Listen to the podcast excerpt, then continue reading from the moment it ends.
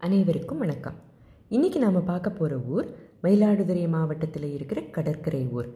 பதினாறாம் நூற்றாண்டில் தமிழகத்தோட குறிப்பிடத்தக்க துறைமுகங்கள்லாம் ஒன்றா இருந்திருக்கு. போர்ச்சுகீசியர் டச்சுக்காரர்கள் ஆங்கிலேயர் இப்படி பல ஐரோப்பிய வணிகர்கள் இங்கே தங்கி வணிகம் செஞ்சுட்டு இருந்திருக்காங்க. அவங்க இந்த ஊருக்கு வச்ச பேர் ட்ராங்குபார் எந்த ஊர்னு கெஸ் பண்ண முடியுதா? தரங்கம்பாடி. தரங்கம்னா அலை. இங்கே எப்போவுமே அலை கரையில் மோதி ஓசை எழுப்பி பாடுற மாதிரி இருக்கிறதால தரங்கம்பாடின்னு பேர் வந்திருக்குன்னு சொல்லுவாங்க. ஆயிரத்தி அறநூற்றி இருபது முதல் ஆயிரத்தி எட்நூற்றி நாற்பத்தஞ்சு வரை இரநூத்தி இருபத்தி ஐந்து ஆண்டுகள் இது டென்மார்க் அதாவது டேனிஷ் நாட்டோட ஆக்கிரமிப்பில் இருந்திருக்கு. இன்னும் கொஞ்சம் ரீவைண்ட் பண்ணி பார்ப்போமா? பதினான்காம் நூற்றாண்டோட தொடக்கம். சோழர் ஆட்சி வீழ்ச்சியடைந்து பாண்டியர்கள் ஆக்கிரமிச்சிட்டு இருந்த காலம். ஆண்டுகிட்டு இருந்த மன்னன் மாரவர்மன் குலசேகர பாண்டியன். மாசிலாமணிநாதர் கோவில் கட்ட நிலம் கொடுத்தவன் இவன்தான். அதனால குலசேகரப்பட்டினம் அப்படிங்கிற பேர் கல்வெட்டுகளில் உண்டு. குராமரம் தான் தலவிருக்ஷம் அதாவது குருந்தமரம். திருக்குறாச்சேரிங்கிற பேர் மருவி திருக்கலாச்சேரி ஆயிருக்கு இப்போ இது தரங்கம்பாடிக்கு பக்கத்தில் இருக்கிற ஒரு இடம்.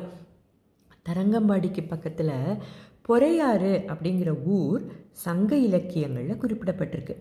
பெரியன் அப்படிங்கிறவன் இந்த ஊரை ஆண்டுகிட்டு வந்திருக்கான். நாரைகள் இறால் மீனை பிடித்து உண்டு மகிழும் கடற்கரையில் நல்ல தேரை உடைய பெரியன் என்பவனோட கல் மணம் கமழும் பொறையாறு போன்ற அழகு அப்படின்னு தலைவியோட கூற்றுன்னு நச்சினை குறிப்பிடுது. ஆனானூரிலையும் குறிப்புண்டு.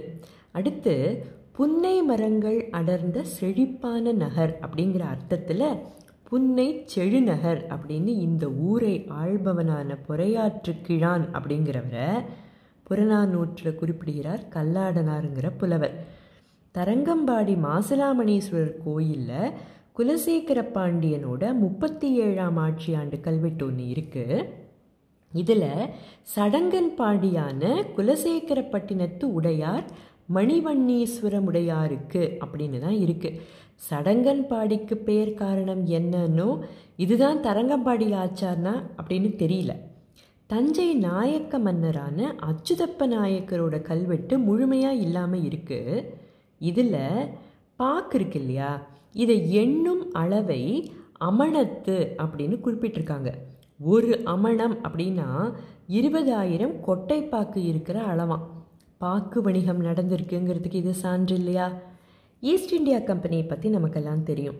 டேனிஷ் ஈஸ்ட் இந்தியா கம்பெனின்னு ஒன்று டென்மார்க் நாட்டில் கோப்பன்ஹேகன்கிற நகரத்தில் ஆயிரத்தி அறநூற்றி பதினாறாம் ஆண்டில் நிறுவப்பட்டது.